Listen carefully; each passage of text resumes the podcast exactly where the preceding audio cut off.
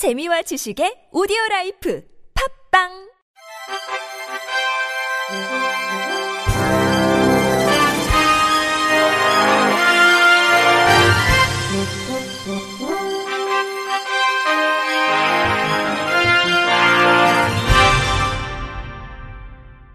청취자 여러분 안녕하십니까? 6월 15일 수요일 KBIC 뉴스입니다. 한 주지 스님이 30여 년간 급여를 주지 않고 지적장애인의 노동력을 착취한 혐의로 1심에서 징역 1년을 선고받은 사건에 대해 장애인 단체가 손방망이 처벌이라고 비판하며 재발 방지 대책 마련을 촉구했습니다.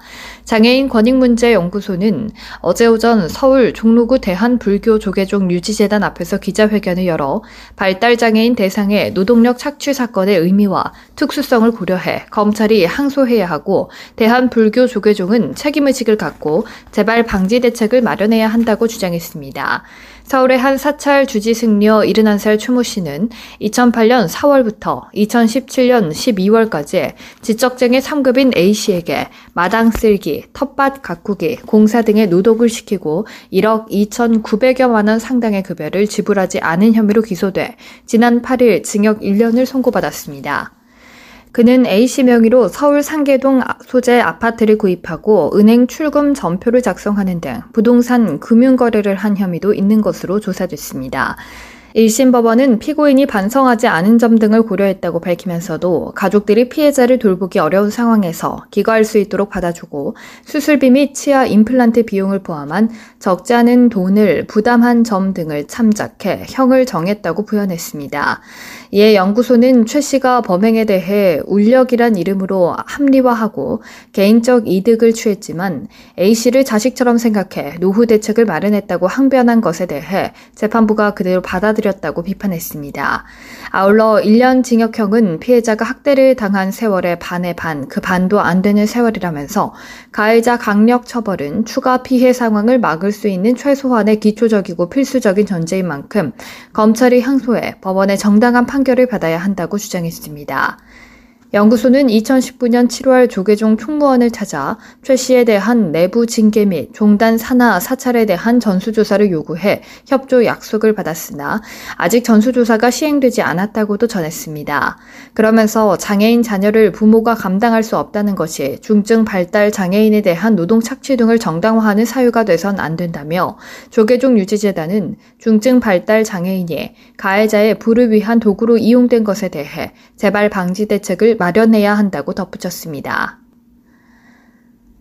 경기도가 장애인 복지시설이나 노인 복지시설 등에 발급한 기관용 장애인 자동차 표지 4,601대를 전수조사한 결과 차량 명의 변경이나 기관 폐업이 됐는데도 표지를 반납하지 않는 등 관리가 부적정한 920대를 확인했다고 밝혔습니다. 기관용 장애인 자동차 표지에 대한 전수조사는 이번이 처음으로 도는 부적정하게 관리되고 있는 자동차 표지를 모두 회수 폐기하거나 무효 조치했습니다. 경기도는 지난해 11월 29일부터 올해 5월 25일까지 도내 장애인 시설, 단체, 노인 의료복지시설 등에 발급한 기관용 주차 표지 4,601매를 고급 차량 347대와 일반 차량 4,254대로 나눠 조사했습니다. 그 결과 전체 4,601대 중 920대를 자동차 매매 폐차, 자동차 소유자 퇴사, 기관 휴폐업 등의 이유로 표지 회수 폐기 및 전산상 발급 무효 처리했습니다. 특히 수입차와 2000cc 이상 대형 승용차 등 평상시 장애인 동승 이용 여부가 의심되는 고급 차량 347대 중에서는 회수 폐기 무효 대상이 130대 나왔으며 일반 차량 4254대에서 회수 폐기 무효 대상은 790대입니다. 도는 이번 조사에서 기관용 장애인 자동차를 사적으로 이용한 3건, 후원금 유류비 사용 7건을 적발해 개도 및 회수 조치했습니다. 도는 표지 발급 이후 시군들이 상시 감시하기에는 한계가 있는 만큼 이번 조사 과정에서 기관용 장애인 자동차 표지 발급 기준 강화를 보건복지부에 건의했습니다.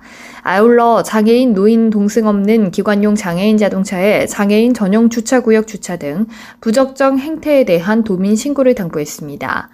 허성철 경기도 장애인복지과장은 표지를 받는 기관들은 기관 휴폐업 등 발급 자격을 상실하는 즉시 관할 읍면동 주민센터나 차량 등록기관에 표지를 반납하는 등 적극 협조해달라고 말했습니다.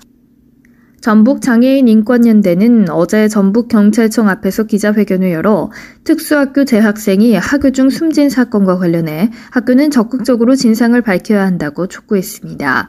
이 단체에 따르면 지난달 27일 오후 5시 30분께 전주의 한 특수학교에 재학 중인 13살 A군이 스쿨버스를 타고 학교 하던 중 쓰러져 병원으로 옮겨졌으나 숨졌습니다.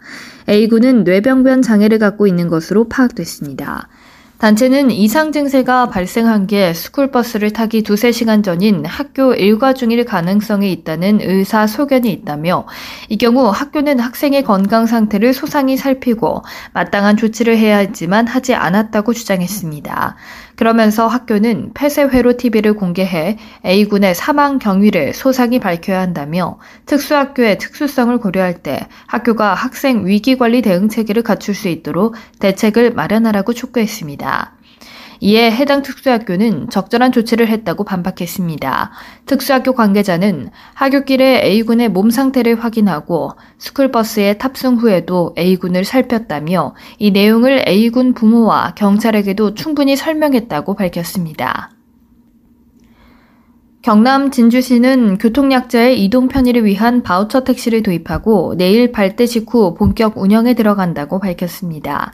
시는 현재 특별교통수단인 휠체어 콜택시를 34대 운행하고 있으나 출퇴근 시간과 점심시간의 배차 지연으로 교통약자들의 불편이 가중되고 있어 이를 해결하려고 바우처 택시 50대를 도입합니다. 바우처 택시가 도입되면 휠체어 이용자는 휠체어 콜택시를, 비휠체어 이용자는 바우처 택시를 이용하게 돼 휠체어 콜택시의 배차 지연과 이용자 대기 시간이 단축될 것으로 예상됩니다. 바우처 택시는 일반 택시를 활용해 운영되며 평소에는 일반 승객 대상으로 운행하다가 특별 교통수단 콜센터에서 콜이 들어오면 교통약자인 바우처 택시 탑승자를 태우러 가는 형태로 운영됩니다.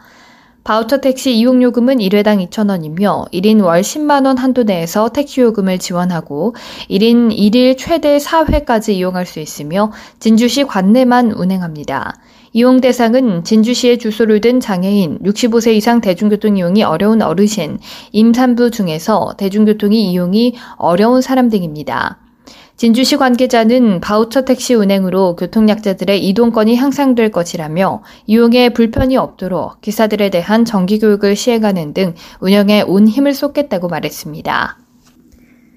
충남 보령시가 어제부터 발행하는 보령사랑 상품권에 시각장애인을 위한 점자를 표시해 시각장애인도 편리하게 이용할 수 있게 됐습니다. 기존 상품권은 화폐와 달리 점자 모형, 표기 또는 크기 구분을 하지 않고 있어 시각장애인의 경우 사용에 어려움을 겪어왔습니다.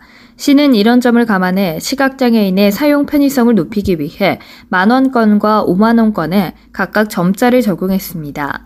시가 1만원권 지역사랑 상품권에 점자를 적용한 것은 전국 최초며 5만원권은 전국 두 번째입니다. 이번에 발행하는 상품권은 만원권 30억 원, 5만원권 60억 원으로 모두 90억 원 규모입니다.